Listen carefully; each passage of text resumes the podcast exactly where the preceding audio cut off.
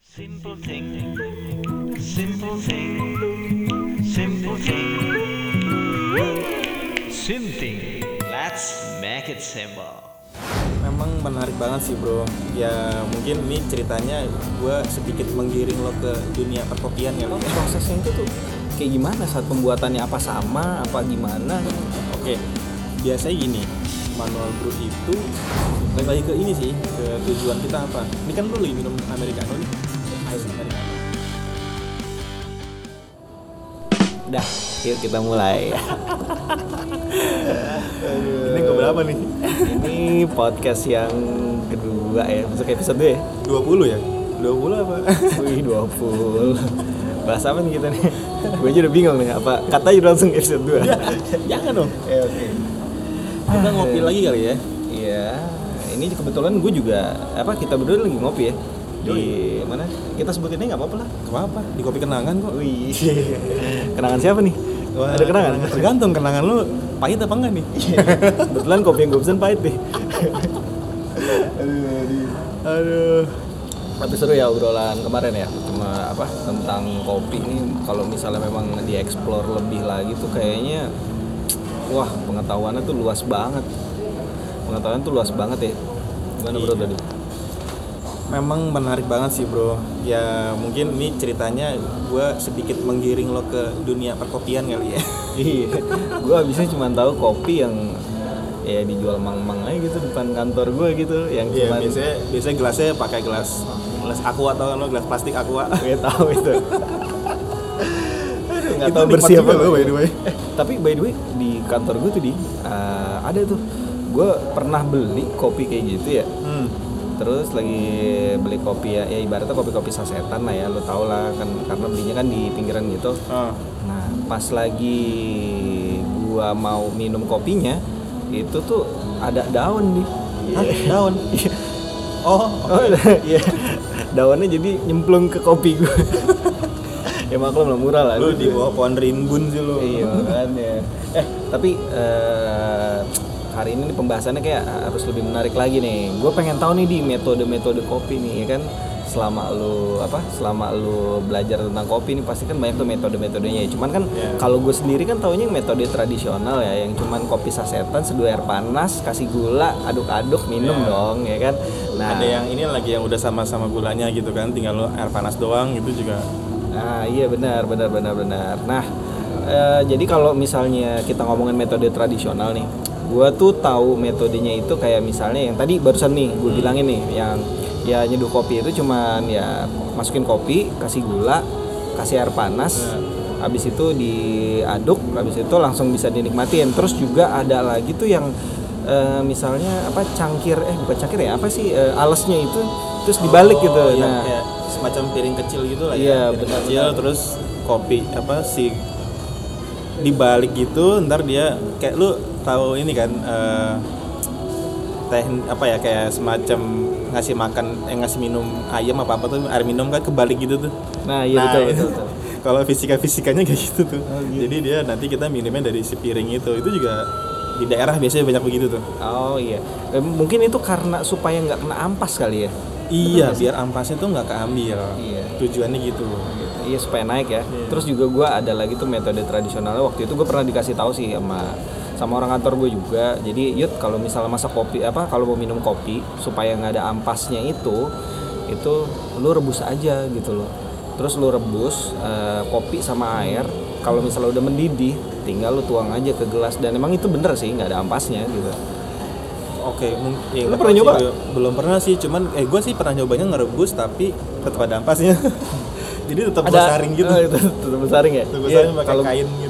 Oh iya, iya. kalau gue sih pernah waktu itu nyobain ya gitu sih direbus rada lama dikit, cuman ampasnya jadi kayak nempel gitu di. Oh, Eh, iya. iya. Mungkin karena penggorengannya kali ya. Gue pakai penggoreng. Bisa jadi sih. Oke oke oke. Nah jadi eh, apa di? Di emang kalau di metode-metodenya itu tuh ada apa aja sih? Yang lu tahu deh, yang basic banget deh, yang kayak ma- eh, Iya. misalnya yang gue taunya cuman istilahnya tuh manual brewing, tapi gue Yes. nggak tahu tuh istilahnya Iya. tuh. Oke, manual brewing nih menarik banget nih.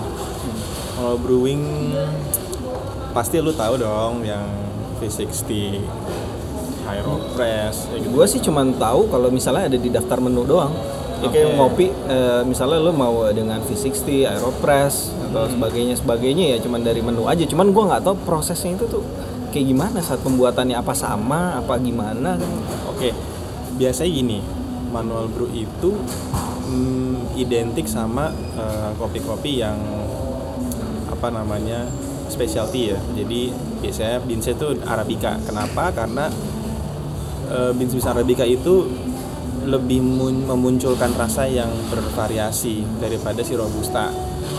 Eh, makanya orang-orang pakai manual brew itu biasanya beansnya udah eh, single origin yang kemarin kita sempat bahas tuh single origin gitu kan iya iya iya iya. arabica itu nah metode macam-macam tuh. Manual brew itu kan memang me- suatu metode eh, kita menyeduh kopi ya udah dengan cara penyaringan juga sih sebenarnya biar si ampasnya itu nggak nggak ke bawah juga. Tapi Intinya- nggak pakai mesin ya? Nggak pakai mesin betul nggak mesin. Nah alat itu macam-macam. Ada V60 mungkin lo suka dengar V60 biasanya udah udah udah cukup tenar ya V60 terus Aeropress terus French Press ada Siphon ada Kalita. Kalita itu merek. Tapi kalau nggak salah itu namanya Wave Drip gitu Wave Dripper lah gitu ya. Ya apalah ada flat bottom ada macam-macam lah gitu intinya ya. Eh, itu kan hanya alat-alat eh, untuk eh, kita menyeduh sebenarnya. Signifikan apa enggak ha, rasanya? Menurut gua eh, untuk untuk perbandingan apple to apple alat kayaknya nggak terlalu signifikan ya. Karena gue sharing sedikit nih kalau kopi itu yang kita giling itu tuh ra- rasa itu sebenarnya berangkat dulu dari tingkat eh, kehalusan atau kekasaran kopi yang kita giling. Nah, lo dari situ tuh itu baru signifikan lo mau yang gilingannya halus apa yang kasar baru itu terasanya beda apa rasa itu terasa banget gitu bedanya. Nah, kayak gitu sih. Nah so far manual brew itu biasanya ada di coffee shop coffee shop yang memang eh, ya menengah lah ya menengah ke atas atau mungkin yang memang dia men- me- me- menampilkan atau menyuguhkan kopi artisan gitu kopi-kopi yang gitulah filter gitu biasanya Iya ngerti ngerti sih maksudnya di, diolahnya tuh bener-bener secara manual ya. Iya. Karena kan kalau misalnya ngelihat coffee shop coffee shop itu rata-rata tuh mereka itu udah punya mesin espresso sendiri gitu loh untuk mengolahnya kan. Jadi menggunakan mesin itu bener nggak sih? Benar kayak gitu apa gitu? nah kalau mesin setahu gua itu bukan manual brew jadi eh, maksudnya. espresso itu kan suatu metode juga nih espresso suatu metode juga tapi dia dari mesin kopi gitu nah eh, biasanya itu dijadikan base untuk kita tambahin susu jadi base itu gitu. espresso kita tambahin susu kenapa karena espresso itu kan pekat ya rasanya kan kenceng gitu. Jadi lo mau tambahin susu mau tambahin gula aren masih kena rasanya rasa kopinya masih dapat tapi kalau misalnya lo manual brew itu kan seperti dia light ya jatuhnya kan coffee coffee light. Jadi orang sempat bilang eh, eh, pernah ada yang bilang sensasi minum teh. Jadi kalau eh, light itu kan dicampur yang lain-lainnya bisa jadi hilang rasa kopinya gitu. Oh begitu. Kira karena memang ya mungkin olahan mesin nih ibaratnya olahan mesin sama olahan olahan secara manual itu tuh apa ya kayak hampir sama, gitu. Nah tadi gue mikir kayak gitu kan. Rupanya ternyata beda ya. beda beda bro Beda banget ya. beda banget malah Justru malah eh, cita rasanya itu kebanyakan malah mendingan kita menggunakan teknik manual brew ya ketimbang pakai Iya, mesin. balik lagi ke ini sih, tujuan kita apa? Ini kan lu lagi minum americano nih, Iya. ice americano kan. Ini dia biasanya udah pasti espresso, ditambahin air lagi, Oh iya. gitu. Misalnya Oke, lu minum latte, base-nya tuh espresso, tambahin susu. Oh. Nah kalau gitu. misalnya yang manual brew, kopi tok. Jadi kopi yang diseduh, nah itu mana juga nih Yud? Ada perbandingannya, rasio biasanya. Jadi gini, erat sekali ya eh, manual brew itu erat sekali sama hal eh, grain size-nya pasti. Terus udah gitu suhunya, suhu yang kita suhu air panas itu yang kita mau tuang itu berapa? Rata-rata 90 sampai 93 derajat Celcius. Itu kita ngukur- ngukurnya dari mana? Kalau misalnya untuk ukuran air panas itu 90 termometer Ter- termometer. iya jangan dicelupin jadi lu ya lepu men itu melepuh dong. Jadi kopi isi kulit kayak.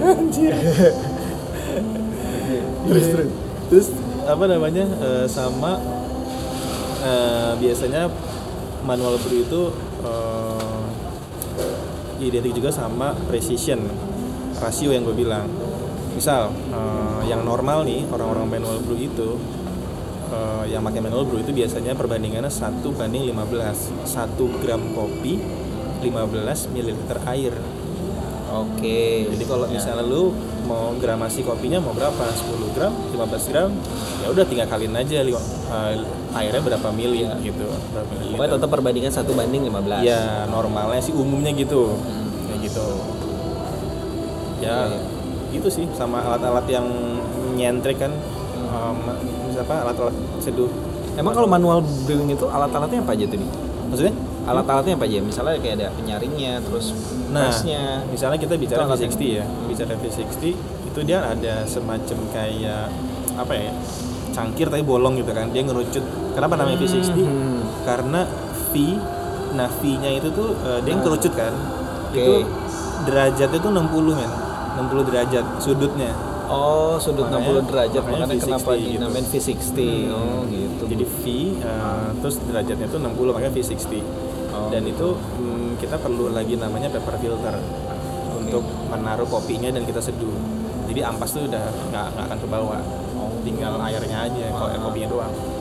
paper filter itu semacam kayak apa? Kayak kertas minyak. Kertas. Kertas minyak gitu. Itu apa enggak? Beda. Kertas aja. Kertas kertas aja. Kertas. Ada yang macam-macam ya. Ada yang kertas, ada yang bahannya vinil juga gitu. Ya gue nggak biasanya kertas sih bro. Oh, biasanya kertas. Kertas. ah. Nah macam-macam ada kertas yang warnanya coklat, ada yang warnanya putih. Ya intinya itu Oh. buat penyaring aja lah gitu. Iya, iya. Itu bisa kita dapetin di apa nih? Kayak misalnya contoh kayak di supermarket apa harus harus beli beli khusus gitu. Kalau beli khusus di tempat kopi pasti ada, cuman kalau apa namanya, misalnya di Daiso deh, Daiso ada tuh, Daiso, Daiso flat bottom tuh, tapi dia bukan V60 ya, dia flat bottom, dia bawahnya eh, kayak trapesium gitu loh, dia kalau V60 kan dia ngerucut tuh ke bawah, Ya. nah kalau flat bottom tuh dia mm, ada memanjang, ntar dia ada ada tiga lubang atau dua lubang gitu untuk keluar airnya. Nah, itu Oh. bentuk si paper filternya juga beda tuh. Gitu. Jadi kalau misalnya kita punya alat V60 berarti kita harus punya paper filternya V60 kalau punya alat flat bottom kita harus punya paper filternya tuh flat bottom juga. Kalau punya Beda-beda Kalita. ya. nah Kalita kan wave gitu bawahnya kan rata gitu kan. Nah, Hmm. itu harus punya paper filter yang untuk Kalita juga jadi beda-beda. Oh begitu, jadi nggak bisa dijadiin maksudnya ya kalau kita misalnya beli paper filter yang punyanya V60 nggak bisa berarti nggak bisa dipakai di di Kalita, Iya, flat bottom kayak gitu-gitu nggak bisa. karena ya? bentuknya nggak memungkinkan untuk si kertas itu bertumpu Iya. Nah kalau lu sendiri lu punya alatnya apa aja? waduh Apa udah lengkap nih? Semuanya lu ada?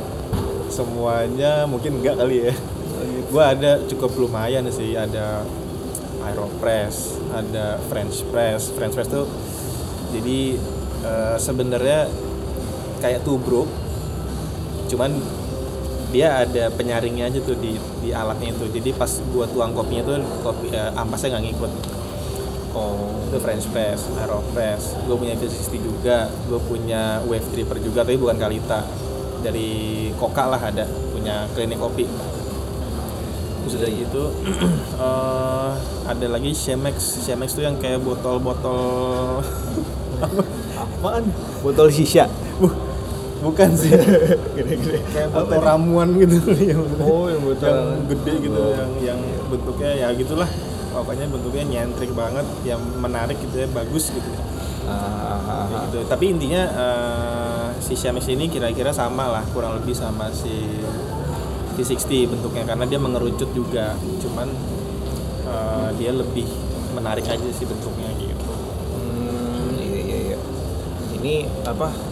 Kalau misalnya nih menurut lo ya, Hmm. lo kan udah nyoba dari apa beberapa metode yang lo lakuin nih. Ya contohnya kayak V60, Aeropress, French Press yang tadi sampai lo bilang lo punya alatnya semua gitu kan. Beberapa ya be- beberapa lo punya. Nah itu ada nggak sih maksudnya ngaruh kerasa gitu loh?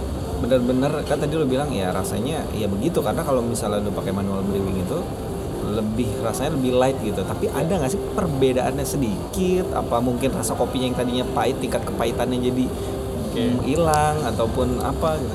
Nih kita nih kita mesti sambil ngopi manual bro nih bro biar lu tahu nih. Cuman di sini nggak ada nih. Cuman kebetulan di sini pakai mesin espresso ya? Iya di sini nggak ada. Nah. jadi kalau rasa itu kan sebenarnya banyak faktor lu dari proses pasca panennya apa? Ya kan? Pasca panen aja udah yang gue tahu nih ada empat. Ada full wash ada semi wash ada uh, natural sama satu lagi honey proses itu nanti kali ya kita bahas pun maksudnya itu aja tuh udah udah membuat rasa berbeda dari proses paskanya itu pasca panennya. Lalu setelah pasca panen kan udah jadi green bean tuh Iya. nah di roasting roasting juga bisa memunculkan rasa lagi Oh, gitu. Eh, gue mau nanya deh. Sorry nih, gue potong Hmm, sebentar iya. ya. Kalau misalnya roasting secara pakai mesin atau secara manual tuh lebih enakan mana menurut lo ya? Ada nih, soalnya gue lihat gue pernah lihat. penggorengan tau kan? Ada yang gorengan itu dia. iya itu kayak roasting tradisional kacang banget. banget. iya iya iya benar itu tradisional banget Nah, nah, biasanya petani-petani yang udah ya zaman dulu lah ya maksudnya yang emang ngopi-ngopi daerah tuh biasanya roastingnya emang di penggorengan udah kayak roasting kacang eh gue belum pernah sih nyobain itu cuman pasti eh, logikanya ya mungkin ada perbedaan cuman logikanya balik lagi ke tingkat roastingnya. Light medium dark kayak gitu. Nah itu balik lagi ke situ. Kalau misalnya kita eh, di penggorengan tapi tetap eh, tujuan roastingnya itu untuk medium atau light mungkin ya tetap asik-asik aja sih harusnya gitu nggak nggak nggak dark Tapi setahu gue sih akan susah sih kalau di penggorengan. Karena kenapa di?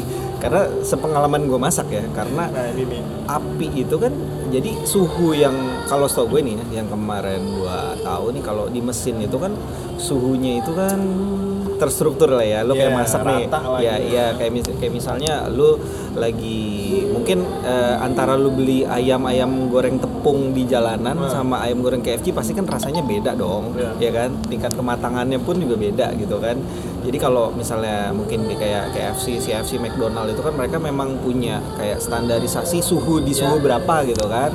Wah, dan juga itu ada batasan menitnya juga Heeh. gitu, batasan masaknya juga. Nah, mungkin kalau yang memang kalau untuk rasa light terus rasa medium itu ya mungkin rada-rada susah karena memang suhunya tuh nggak teratur gitu Ya, kan. nggak konsisten juga gitu ya konsisten. mungkin akan arahnya jadi lebih ke dark kali ya biar biar lebih konsisten justru malah menurut gua Iya benar benar Iya lebih kuat jadi lebih strong Ah. gitu kan.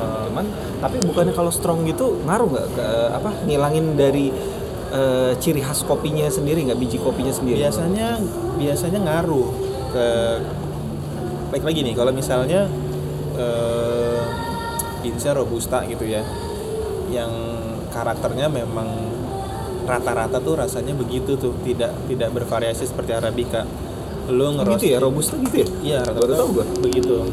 Ada memang yang robusta yang rasanya bermacam, cuman umumnya umumnya sih robusta begitu. Nah, kalau misalnya kayak gitu tuh di di roasting yang agak gelap, ya akan bisa dibilang konsisten juga sih rasanya. Jadi eh, ya kurang lebih rasanya kayak gitu. Tapi kalau misal arabica lu bikin seperti itu ya pasti hilang cita rasa aslinya bro karakternya karena mungkin harusnya si kopi arabica ini eh, rasanya eh, lime gitu ya mungkin ada ada sensasi-sensasi jeruknya ada sensasi-sensasi stroberinya mungkin tapi lu ngerostingnya digelapin ya udah yang ada pahit doang jadi sayang kan Iya, iya, iya. Tapi banyak gak sih yang penggemar dari roastingan dark? banyak Ada juga ya? Banyak. Yang yang hobi kopi pahit kali ya? justru banyak gitu justru banyak ya. karena karena kayaknya di kita masih masih Mindsetnya masih kopi-kopi betul ini ya. kopi kopi kopinya masih orang tuh masih kepikiran kopi itu pahit gitu. Jadi ketemu kopi pahit ya no problem gitu. Justru malah problem loh kok kopi kok asem gini? gitu. Ya itu yang yang gue perhatiin di hari-hari gue ya ketika gue main ke tempat kopi segala macam yang ya dengan orang-orang umum pada umumnya gitu ya mereka tahunya memang kopi itu pahit gitu. Jadi banyak loh banyak ya. Oke oke, kita ma- masuk lagi nih. Oke. tadi kayak intermezzo aja. Siapa tahu juga bisa jadi apa? Ya ini masukan juga buat eh, para pendengar juga nih. Nah, eh, tadi masuk dari roasting ya. Yuk. Eh, ya. Habis itu apa lagi nih? oke setelah roasting tadi ngomongin rasa ya Iya. jadi rasa tuh udah pertama dari pasca pasca panennya udah bisa mempengaruhi rasa terus dari dari cara roastingnya mempengaruhi rasa juga setelah jadi ukuran ukuran penggilingan kopinya green size yang gue bilang tadi. Halus semi halus kasar semi kasar gitu ya pokoknya Iya, iya, pokoknya coarse gitu gitu kan. Nah itu eh, itu sangat mempengaruhi juga tuh si rasa kopi itu sendiri. Dan suhu air juga ternyata. Bahkan kandungan air itu juga bisa mempengaruhi rasa percaya gak lu? Percaya sih, karena kenapa ya? Karena memang kalau misalnya kayak misal tadi lu bilang kandungan air ya, kandungan air ya tergantung dari air yang kita konsumsi juga ya. Contoh kayak misalnya nih lu minum ada beberapa merek nih air air minum yang dijual gitu ya. Ya ada salah satu merek yang mungkin kalau kita minum rasanya lebih manis Ya. atau enggak kayak kita minum rasanya lebih tawar. Ya. Ya mungkin pengaruh dari situ juga juga Iya bisa. betul, itu ngaruh banget. Jadi eh, kandungan mineral biasanya mineral di dalam air itu bisa mempengaruhi rasa di kopi kita juga. Itu akan lu temuin signifikan menurut gua ketika lo eh, prosesnya apa metodenya manual brew. Makanya itu seru oke. banget. Jadi gua setiap nyeduh ya apa ya mencari konsistensi terus gitu loh karena karena pasti ada perbedaan setiap gua seduh. Oke oke makanya kalau misalnya ya mungkin kalau eh, kita nemuin biasanya tuh kalau manual brew rata-rata kedai kopi ya. Nah Iya. kedai ya bu ya kan kalau coffee shop mah Kalau kayaknya nggak ada deh. Nggak Tapi nggak tahu deh kalau zaman sekarang. kalau coffee shop ya sekarang gue lihat banyak banget pakai mesin espresso Iya. ya kan. Iya sih mem- memang gue pernah pernah ngerasain. Jadi ada beberapa waktu itu gue sempet nyobain. Jadi ada em, kedai kopi dekat Hmm. rumah gue terus ada lagi kopi ya tempat-tempat kongko-kongko gitulah. Ya gue mau bilang coffee shop juga kayaknya nggak coffee shop juga sih. Tapi dia nge ngegunain manual brew juga di situ karena memang nggak ada mesinnya. Cuman itu jadi kayak tempat kongko-kongko gitu. Nah gue cobain tuh ada dua. Yang satu kedainya kecil. Gue tapi saat gue cobain kopi yang di situ sama yang di tempat yang tadi gue bilang model kayak coffee shop tapi ya semi semi Nah. gitu ya maksudnya nggak ada mesin espressonya juga tapi lebih enak yang kedai kecil dekat rumah gue itu Iya. benar dia ngegunain metode manual brew ya ya walaupun kopinya itu juga gue mesen yang memang udah ada campuran gula arennya terus juga ada susunya gitu Itu kan salah satu yang lagi hit sekarang bro. oh gitu ya Susu gula aren. Oh kopi susu gula aren ya wah kayaknya setiap tempat kopi mau itu kedai kecil kayak kedai gede bahkan yang gede-gede yang tadi yang nggak ada nih jadi diada-adain tuh susu gula aren. oh mungkin eh, yang kopi-kopi dari luar ya contoh kayak misalnya Starbucks, Liberica kayak gitu-gitu mulai ada ya Kayak Pasti itu itu mereka ada. Mereka ada karena eh, apa ya? Ya itu ternyata eh, ternyata booming gitu loh di masyarakat kita kopi susu ini gitu. Ya nggak tahu ya. Yang gua lihat sih eh, kita boleh sebut merek lah ya. nggak apa-apa sih kalau Kalau misalnya zaman zamannya itu yang membuat booming menurut gua yang gua alamin itu tuku. Jadi tuku itu me- me- menciptakan kopi susu gula aren dan ternyata banyak banget yang suka. Akhirnya eh, beberapa coffee shop hampir semua kalau sekarang itu dia membuat produk kopi susu gula aren. Jadi kayak udah menu menu apa ya? menu wajib lah ya Ya, menu wajib menu, menu syarat itulah gitu. Kalau lu buka ini kayak harus ada menu kopi susunya gitu gula aren. tapi emang kayak begitu sih jadi beberapa temen gue pun juga kalau di kantor ya kalau misalnya nih mesen nih ya kita sebut mereknya kopi kenangan ya tempat iya, oke. tempat lu. Ya kan? Eh, ya emang rata-rata pada demen itu karena memang sat- salah satunya harga terjangkau kopinya juga ya sesuai gitu loh. Ya, ya eh, rata-rata tuh pesanannya ya kopi kenangan mantan ya itu banyak banget tuh. Yoi. Kenangan itu benar-benar ya campuran susu gula aren iya kan? Benar kan? Betul, betul. ya. Nah itu emang menurut gue sih enak banget sih mixnya itu Iya, cuman kan pasti kan ada komposisinya dong Betul, ternyata Iya. masuk gitu ya rasanya di kalangan masyarakat kita gitu. Terutama ya memang eh, anak-anak muda lah ya biasanya anak tuh yang pengen simple, pengen ngopi tapi simple tapi nggak berat. Tapi ya udah lah ya kopi susu aren kan gitu kayak pilihannya kayak gitu gitu kan. Ya itu sih makanya mungkin jadi banyak sekali orang yang suka kopi susu gula aren gitu. Tapi mulai kapan sih eh, maksudnya kopi susu gula aren gue pun juga nggak tahu. Pastinya sih sempet ya setahu gue cuman kalau dulu kan kopi kopi itu ya kopi sasetan mix ada susu ada gula gitu kan gula pasir sama kopi gitu Ada kan. Bubuk cappuccino nya nggak? bubuk cappuccino. Iya gue tahu tuh kopi apa tuh. Iya iya, benar benar benar bubuk cappuccino. Eh, tang eh per kapan ya? Gue sih ngehnya tuh gue nengahnya karena gue minum kopi kenangan aja jujur pas baru muncul muncul itu ngehnya itu 2017-an kali ya. Mulai mulai bermunculan apa ya? Mulai muncul menu itu tuh kopi susu gula aren tuh gue ngehnya itu 2017 gitu memang eh, tahun segitu pas banget sih eh, si kopi kenangan juga ini kan apa eh, baru ada gitu kan terus nah tuku tuh juga kayaknya di tahun segitu apa sebelumnya gitu. Pokoknya gue baru itu sekitar tahun 2017 lah. Kira-kira gitu lah. Tapi emang enak sih campurannya. Itu mix tiga bahan itu tuh enak banget. Jadi Oh, iya. gula aren campur susu campur kopi ya. Nah kalau gue juga eh, pernah tuh di. Jadi akhirnya gue waktu kemarin tuh jadi adik gue tuh kan punya kopi ya. Dia dikasih temennya dari Lampung gitu. Gue nggak tahu bijinya. Ya karena gue nggak tahu lah kema- kemarin itu tentang kopi lah. Baru-baru ini aja nih gue sekarang jadi sering baca-baca gitu kan. Jadi gue coba minum eh, jadi adik gue dapat kopi dari temennya itu dari Lampung kalau nggak salah sih dari Lampung ya. Dari Lampung gue coba tuh bikin tuh di rumah. Ya. kebetulan di apa di rumah gue itu ada gula aren. Oke. oke gue coba potong tuh. Jadi gue masaknya dengan Oh, metode masak, masak sendiri tuh maksudnya? Iya gue bikin sendiri. Nggak maksudnya kalau gula gula arennya dari balok gitu balok itu iya gua gua apa jadi gua iniin gua apa gua potong-potong gitu kan. Nah nah gua ngegunain metode yang gue pakai tuh ya itu yang ngerebus kopi di kompor. Ya, ya, ya, ya ya, kan oke. rebus kopi di kompor terus habis itu gue coba bikin ya bubuk kopi itu bubuk itu bentuknya bubuk kopi ya. Karena Ya. kan gue nggak punya alat kayak lu gitu kan Ah. manual brewing itu gue nggak punya. Terus habis itu gue coba rebus nggunain gula aren aja nih. Ya komposisinya biasanya karena gue suka manis ya maksudnya ya pahit suka manis pun juga suka ya gue coba rada banyak gula aren. Dan hasilnya tuh emang enak sih pas ya. Pas gitu. Ketimbang lu pakai gula ya. Kayaknya kalau pakai gula pasir tuh dapat men apa ya? Gula aren mungkin ada ada rasa apa ya? Beda sih emang. Ya mungkin karena pengolahannya Jadi juga ya. dipaduin jadi enak aja gitu di lidah kali ya. Apalagi kalau gula arennya yang manisnya pas gitu. Maksudnya pasnya itu nggak bikin enak. Iya, Ya, iya, kalau iya. gula aren itu. Iya benar benar benar. Nggak giung ya? Iya. Iya ngapain tuh? Giung ah lu dari Bandung gimana sih? Gue nggak tahu nih.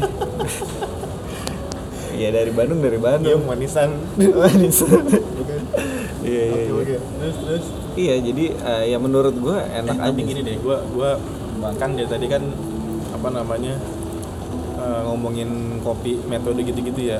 Nah lu sendiri sebenarnya sama kopi itu gimana sih? Kayaknya kan baru maksudnya baru-baru ini kali ya lu eh, Baru. coba kayak cari tahu soal kopi segala macam. Tapi lu sendiri tuh konsumsi kopinya sendiri gimana tuh? Sering apa enggak? Apa gitu? Gue hampir di hampir tiap hari.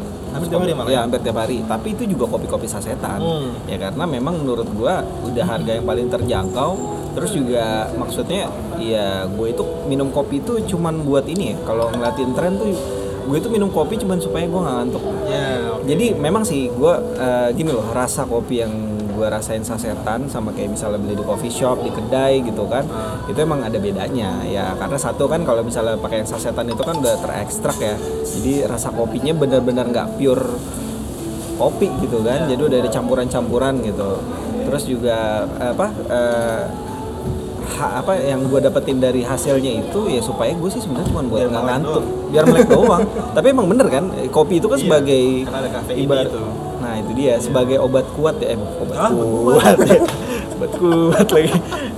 Eh tapi ada loh lu pernah dengar kopi greng nggak? Kopi greng Pernah nggak lu? ya?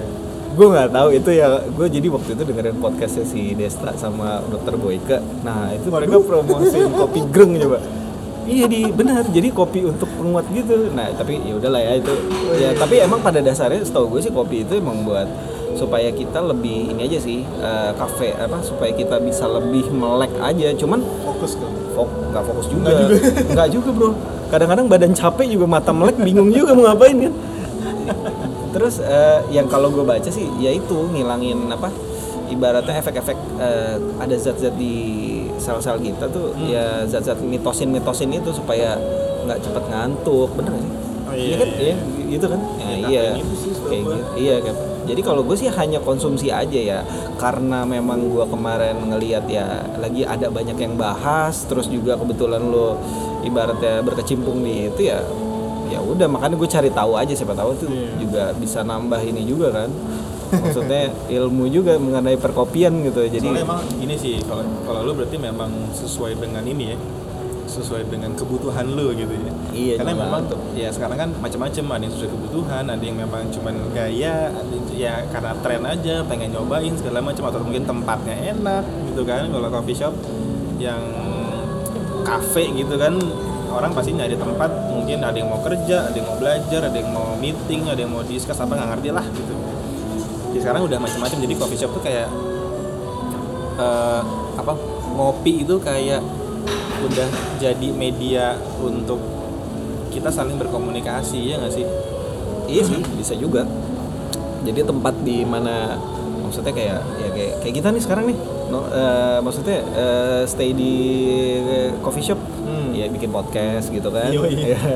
sama satu lagi bro Eh, Apa? kita ngomong bicara manual brew ini gue paling demen tuh kalau misalnya kayak coffee shop gitu yang ada manual brewnya lalu dia ada bar khususnya untuk interaksi antara customer dengan si barista. Itu seru banget. Di situ gue banyak banget dapetin ilmu-ilmu soal kopi pengetahuan kopi lah.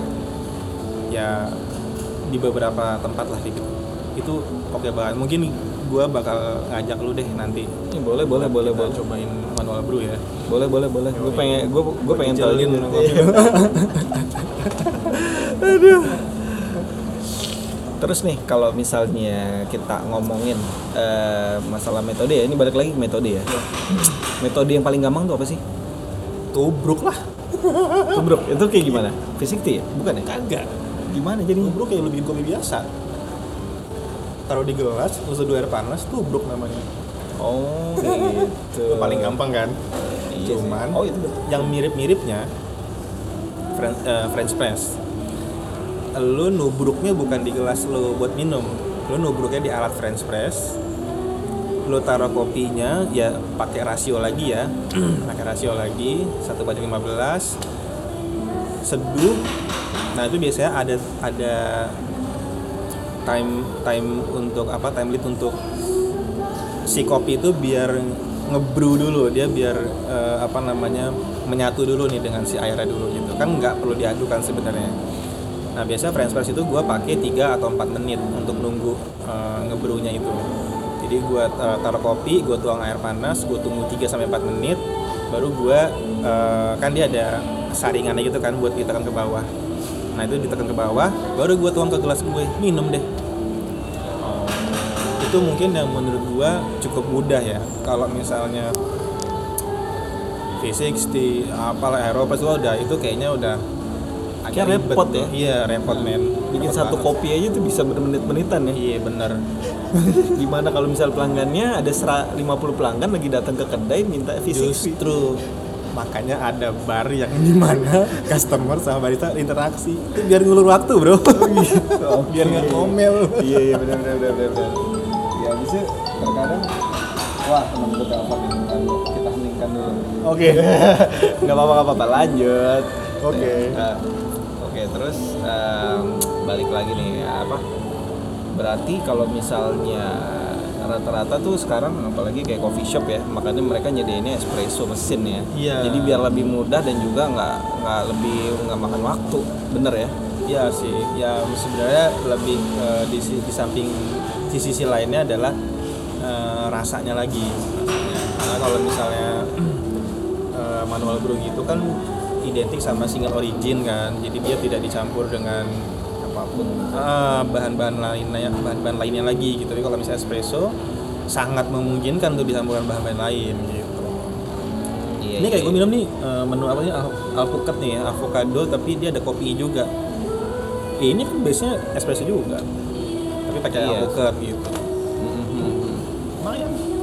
Enak ya? enak. Tapi gue pernah nyobain waktu itu ada yang kembang-kembang. Wah aneh banget sih rasanya sih.